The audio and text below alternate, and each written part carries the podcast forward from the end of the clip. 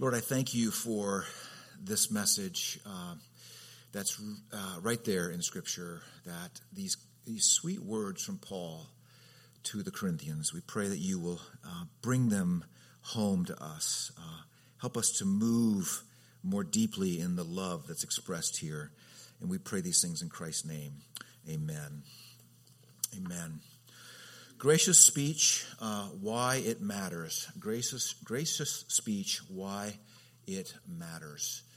If you are uh, just catching on, obviously we're wrapping up uh, Second Corinthians. So where have we been? Um, the Corinthians have had some significant attitudes that needed to be challenged. Um, they have challenged the Apostle Paul's credentials, though he was the church planter. They have uh, wondered about his integrity because apparently he didn't show up when he had intended to be there, and they uh, they used this as something to be against him. They had turned to new apostles.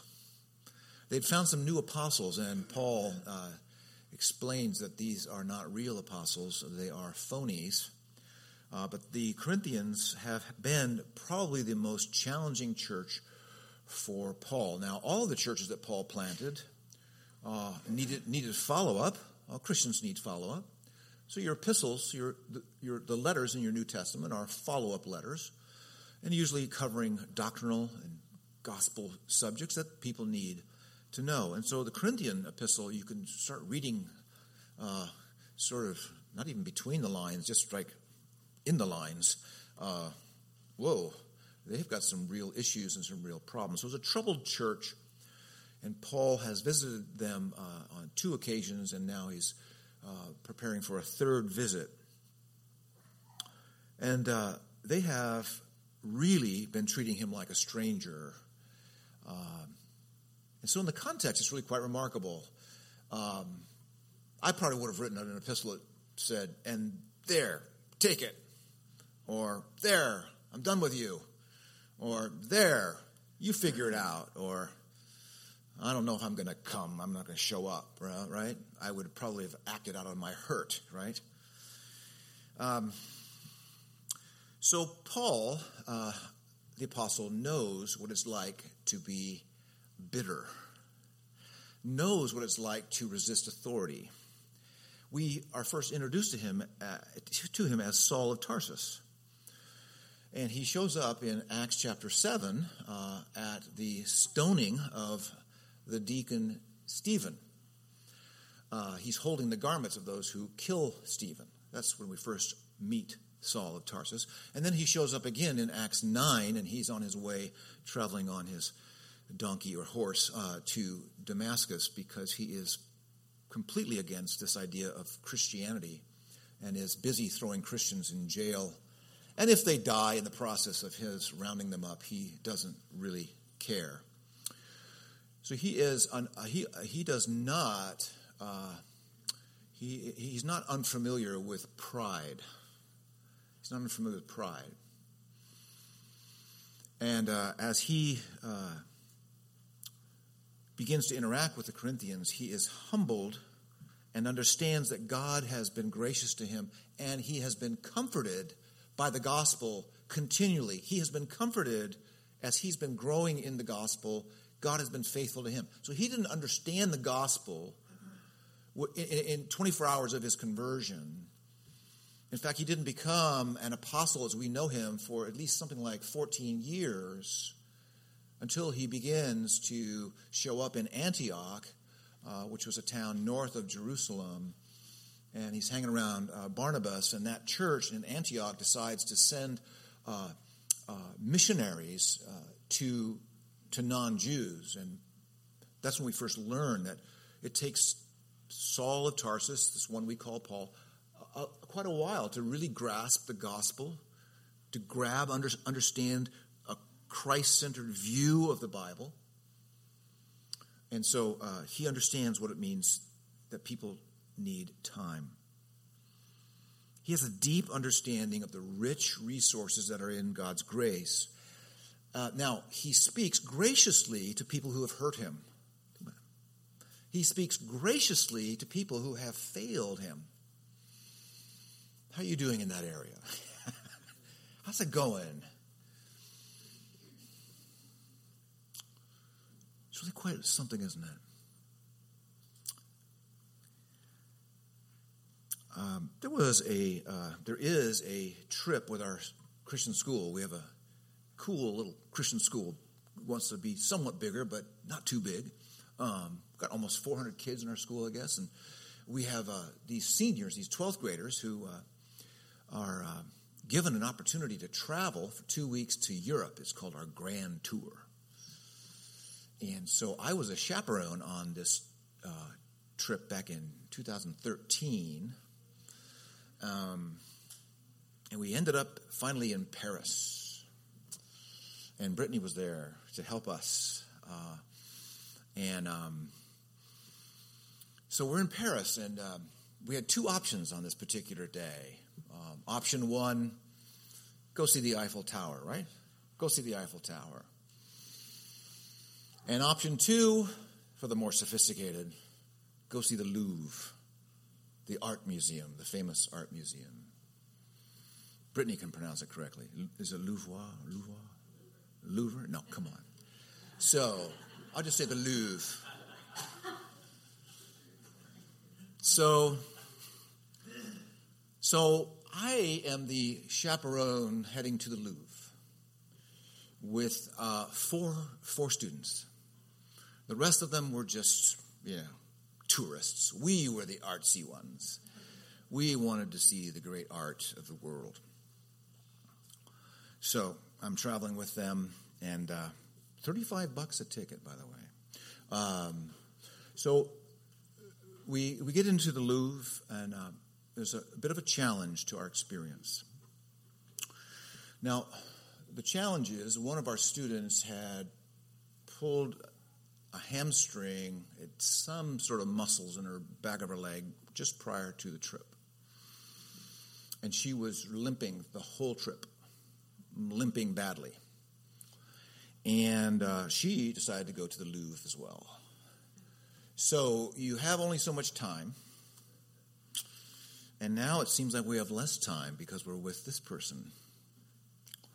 And I could feel like, whoa, this uh, is I'm pretty sure, I think I was the only adult with the group, so I couldn't split up, and it would not have been a good idea to let some of the kids go on their own. And um, so we're going to stay together. But I did think, well, uh, I could stay with this student. We could walk around and see what we can, let the other others move faster. And um, I handled it pretty well. I have to admit, this illustration makes me look pretty good. So that's a you know Spoiler alert. So, uh, I would normally been pretty anxious uh, because I wanted to see, you know, I wanted to see things. But I was pretty cool. I was pretty okay. Um, I could feel the anxiety of the other students, though, because they had spent their own money, and now they're going to see a lot less of this famous art museum because of, uh, of our wounded friend. But I was thinking about, at the, mo- at the time, I was thinking about what was causing me to be a little more at peace. What was going on? Why had I, why did I have, again, I was kind, I was patient, and I was kind of good with this whole thing. Not perfect, I guarantee you. So, in, the truth is, I have been to the Louvre twice before. So that helped. And I had seen the great works. I had seen Mon- the Mona Lisa, uh, the Venus de Milo. I've seen the, the Egyptian artifacts and the Roman artifacts and the huge paintings that are just wow. I guess that makes sense that Napoleon's painting would be 55 feet wide. Um, so I remember that moment when I understood what was going on with me, that I was able to be with the, the slower student and to, right? What's going on? Well, I'd already seen the beauty. I'd already seen the beauty of the Louvre. So I want to just say up front what helps you in your words with people? What helps you? What shapes your words? Have you seen the beauty of the grace of God? Have you a personal understanding of its depth and its wonder and its uh, all its greatness? Have you seen something of it? Have you have you seen it? If you've seen it or you've experienced it or seen it spiritually, understand it for yourself, then you will now be able to speak in a different way to others. I think that's what's happening in the Apostle Paul. There is abundant grace for people who have failed him, and he has words of grace for them. And I am convinced it comes because God has brought the gospel to bear in his own life when his own obedience, his own consistency was uh, made aware to him. For our words need to be overhauled. Our words need to be overhauled, refashioned for God's purposes. We must, if we're going to believe that, and I believe that the Bible teaches that our words have to be overhauled. If we are to pursue this, we must have an ever present glimpse of the beauty of grace for ourselves. The reason why your words drift into bitterness, your words drift into retaliation, is you something has been lost of the beauty of the joy of your salvation. The words of God toward you are somehow diminished. And your words take on all and all consuming importance to you. Paul tells the Corinthians at the beginning of this epistle, we work for your joy. Chapter 124. We work for your joy. Think about that in your relationships. My word, I am working. I am, I am supposed to be working in this moment for your joy. Figuring out how I can help you tap in, and any one of us, we are all, in a sense, ministers. You are speaking words of grace in order that someone else would tap into the joy of the gospel. Paul hoped for the Corinthians, his hope for the Corinthians was that they could begin to move in the power of this gospel because he had seen this in his own life. Paul's under new management, and so are the Corinthians. Look at, listen to verse 11. Finally, brothers, rejoice. Oh, that's not a suggestion, by the way. Finally, brothers, rejoice. And then look at these four key words restoration, comfort, agree, and peace. Finally, brothers, rejoice. Aim for restoration. Comfort one another. Agree with one another. Live in peace, and the God of love and peace will be with you. Now, I think the vast majority of you are pretty polite with your tongue. I think you are able to resist perhaps saying something at the office, uh, perhaps um, you, you, you, you are old enough to know when to say something, when not to say something. Maybe you're in charge of someone. Maybe you're, you know, someone who you are their officer and you've got to speak to something. You know, You've got a handle on your words, but I want to ask you this. Have your words taken on any kind of new shape in the last three or four years? I know you know you know how to work in your team at work or in your military context. You you know you know the words to say. You've got it down. Maybe you know church words or language we talk in church, right? You are able. You're able. You're able to do it. I'm asking if you have tapped into changing the purpose of your words. To consciously think about wait a minute, I want to bring peace into the situation. I'm going to speak words of peace or figure out how peace can be brought. I'm going to, here's some, I'm going to listen for some fear. This is what Larry Crabb says, counselor, that how do you encourage someone you encourage someone by speaking to a fear in their life, some perceived fear. So I'm going to speak to something Maybe you sense someone doesn't feel significant. Maybe you sense someone doesn't feel like they belong. Maybe you sense that someone doesn't, they, they feel intimidated around the Bible. Maybe you sense some, and you sense it, you intuit this, and then you, you shape words to comfort them. See, now you are now, now there's a new pattern for your thought, for your words. These are exhortations to engage in community life.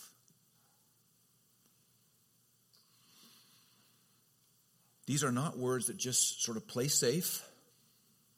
These are not just sort of nice words and things to say that we've said for years and years. Our speech is now taking on a new way of,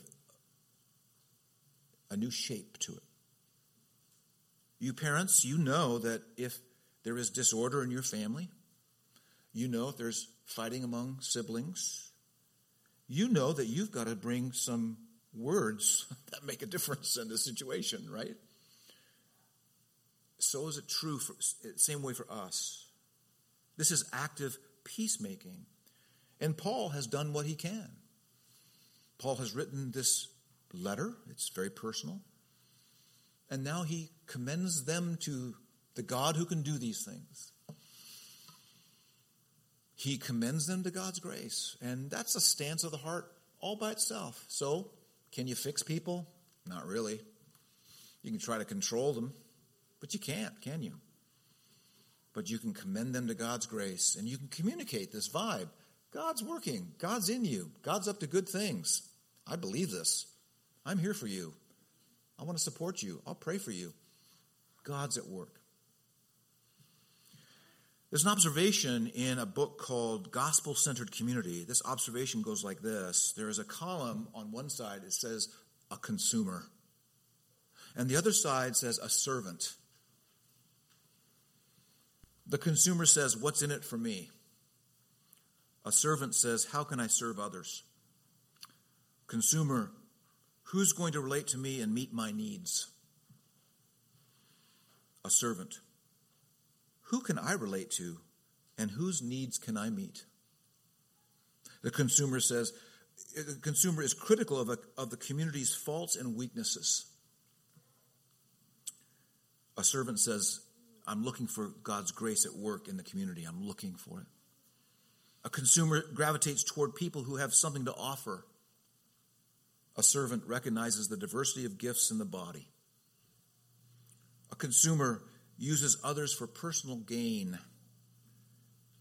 A servant empowers others for the good of the kingdom.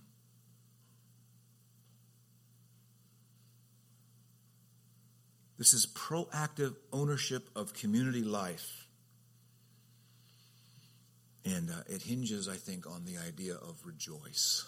Verse 11. I remember Scotty Smith, who came and visited us last February, spending some time with him, and he was uh, spending some time with our administration in our school. Scotty is just this crazy gospel guy who just loves the gospel. And I remember just watching him for the first 10 minutes, and he didn't get into the very specifics of things, but he just was asking the larger trajectory of your life, the big picture of your life. Is there joy going on? Like, in other words, he wasn't trying to fix anything in people's lives. Just like like the, the big picture of your life is joy, like the overarching thing going on here. And I thought oh, that's interesting. That that the whole framework of this gospel is joy. And one of the things that you need to do is monitor your joy and without becoming overly introspective, too, not too much navel gazing, but something's up with my joy, and your spouse might detect this there in the kitchen. Uh, something's up with my joy, and, and it's it's not the behavior of that person, it's something's going on in me. I don't have a capacity to bear with other people. Well, uh, stay home that day. Uh, right? In other words, if you sense that you don't have a capacity to bear with other people, guess what they might sense? Guess what vibe you might be communicating? See, Paul's after a vibe for the Corinthians. And they have been at each other's throats. They've been divisive. They've been, uh, uh, they've not been a happy group. Finally, brothers, rejoice. Aim for restoration. Comfort one another. Agree with one another. Live in peace. Now, those are, those are just short summaries of, of the Christian life. Summaries that express that the self is being flooded with grace. The self is being overwhelmed with the goodness of grace such that others can be served. And you're going to be okay. Now, political commentator David Brooks has written a book, written a book called Road to Character. And he writes this. I, it's worth listening to. A little bit long, hang in there. Over the next few years, I collected data to suggest that we have seen a broad shift from a culture of humility to the culture of what you might call the big me. From a culture that encouraged people to think humbly of themselves to a culture that encouraged people to see themselves as the center of the universe. It wasn't hard to find such data. For example, between 1948 and 1954, psychologists asked, asked more than 10,000 adolescents whether they consider themselves to be very whether they consider themselves to be a very important person. 10,000 adolescents. At that point, 12% said yes. The same question was revisited in 1989, and at this time it wasn't 12%, it was 80% of the boys and 77% of the girls. Psychologists have a thing called the narcissism test. They read people's statements and ask if the statements apply to them. Statements such as, I like, the, I like to be the center of attention. I, li- I show off if I get the chance because I'm extraordinary. Somebody should write a biography about me. The median narcissism score has risen 30% in the last two decades. 93% of young people score higher than the middle score just 20 years ago. The largest gains have been in the number of people who agree with the statements, quote, I am an extraordinary person, and, quote, I like to look at my body.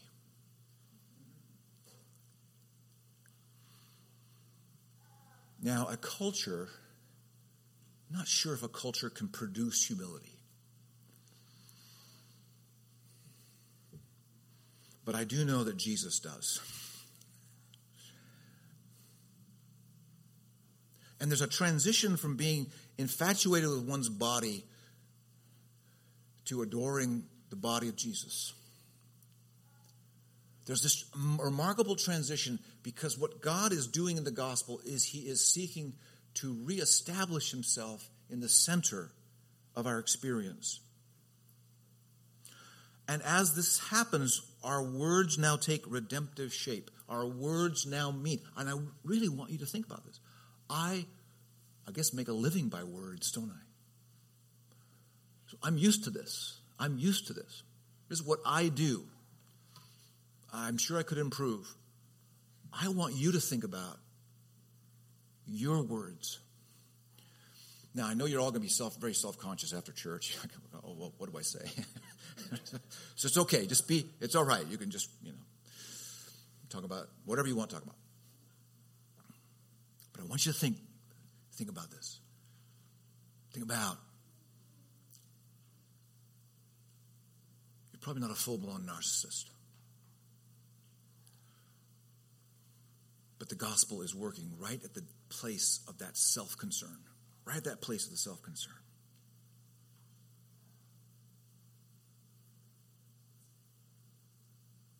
In the Presbyterian and Reformed tradition, we love preaching. Preaching is, in some books, this is the center, this is the big thing right now, this is the big moment. my words, hopefully coming from Scripture, expounding Scripture, are very important. But your words of grace and comfort and building up others, your words, your words toward peacemaking, this can't be done by only, quote, quote, the professional. This can't be done by just a few people.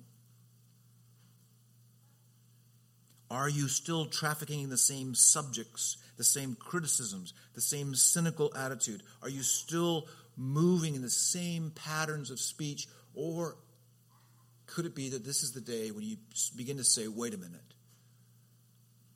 I want Jesus to take hold of my speech patterns? The one another's, there's 20 or 30 of them in the Bible. Comfort one another.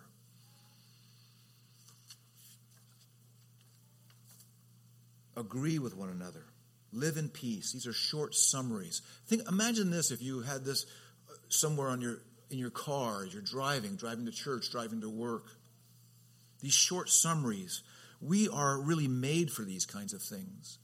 We can get overwhelmed with too many to dos, right? The Westminster Confession, excuse me, the Westminster Shorter Catechism, a beautiful short summary of what's the purpose of life, right? What, what, is, what has man been made for, right? What's the chief end of man? The chief end of man is to glorify God and enjoy Him forever. That short little summary. I'm in church now. I'm among my people. I'm among God's people. I'm with my brothers. I'm with my sisters. My words now take on beyond just pleasantries, beyond just small talk. Now I begin really to, to care with my words, to bring care with my words. You can do this.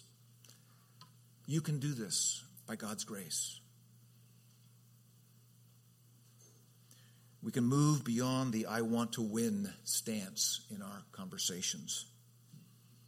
Matthew chapter 12, Jesus says, For out of the abundance of the heart the mouth speaks. And that abundance, of course, is where the gospel now begins to flood the heart. I love well, verse 12. What do we say with verse 12? Greet one another with a holy kiss. a word of affection, a word of greeting.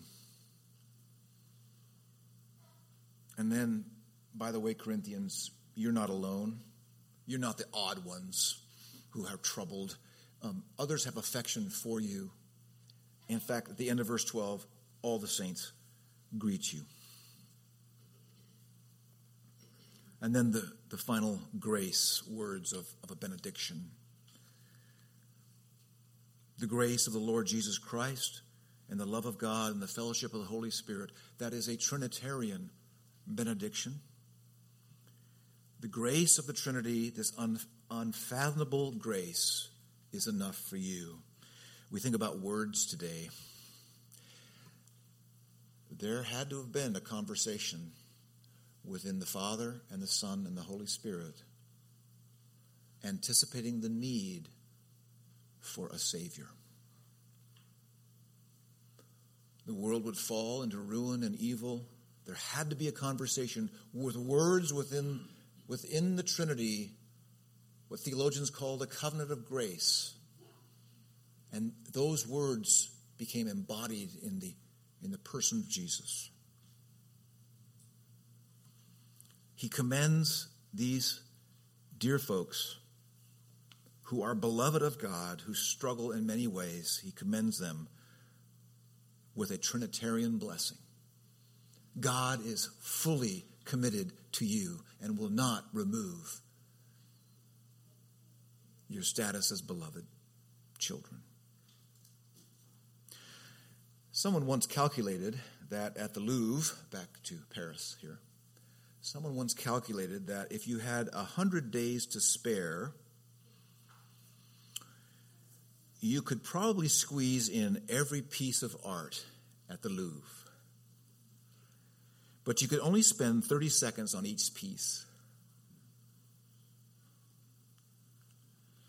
And that's if you were there all day, every day, for 100 days. Now, those who pursue art as a living or as a calling, I'm sure all that art could captivate them. I'm not sure. I think 30 seconds apiece, uh, I could do that for probably half a day.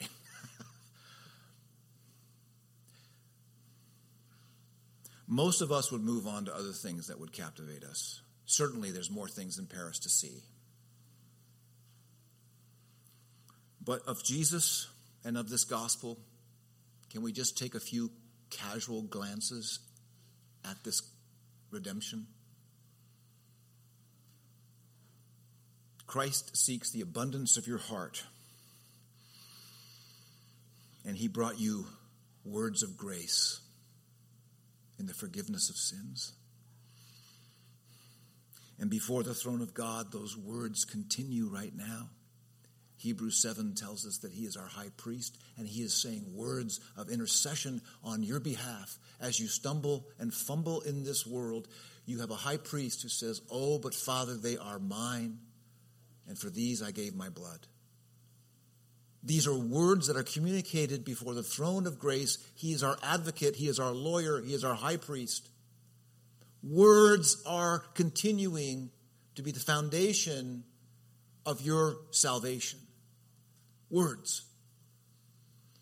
And the intention is that those words that you have heard now become words embodied in how you shape things, how you say things, how you consider others, how you watch and listen for fears in other people.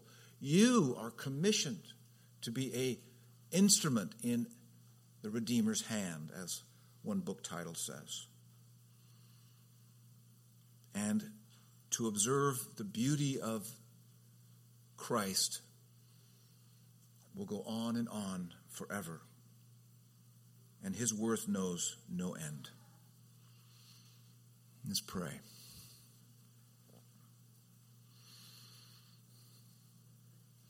Lord, what a what a statement how this book concludes. That there is grace for the Corinthians. And the Spirit is in the Corinthians and they can they can grow, they can change.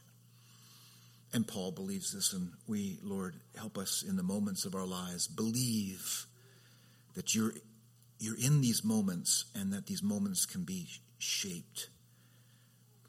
Lord, help us to be convinced that the words that we've heard of comfort and of, of joy and, and of security and of identity, we can also communicate these to others. Lord, help us. Help us become servants of your purposes with hearts filled with an adoration of you. We thank you. In the name of Christ we pray. Amen. Amen.